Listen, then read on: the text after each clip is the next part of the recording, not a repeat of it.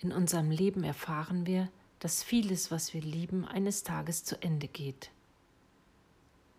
Für diejenigen unter uns, die Kinder haben, wissen um die täglichen liebgewonnenen Rituale, die mit steigendem Alter plötzlich ein Ende haben.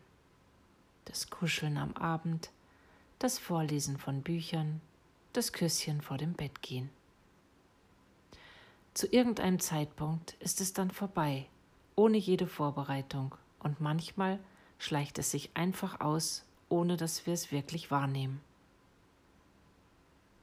Ich nehme die Dinge nicht mehr als selbstverständlich hin, sondern betrachte sie als so wertvoll, wie sie sind.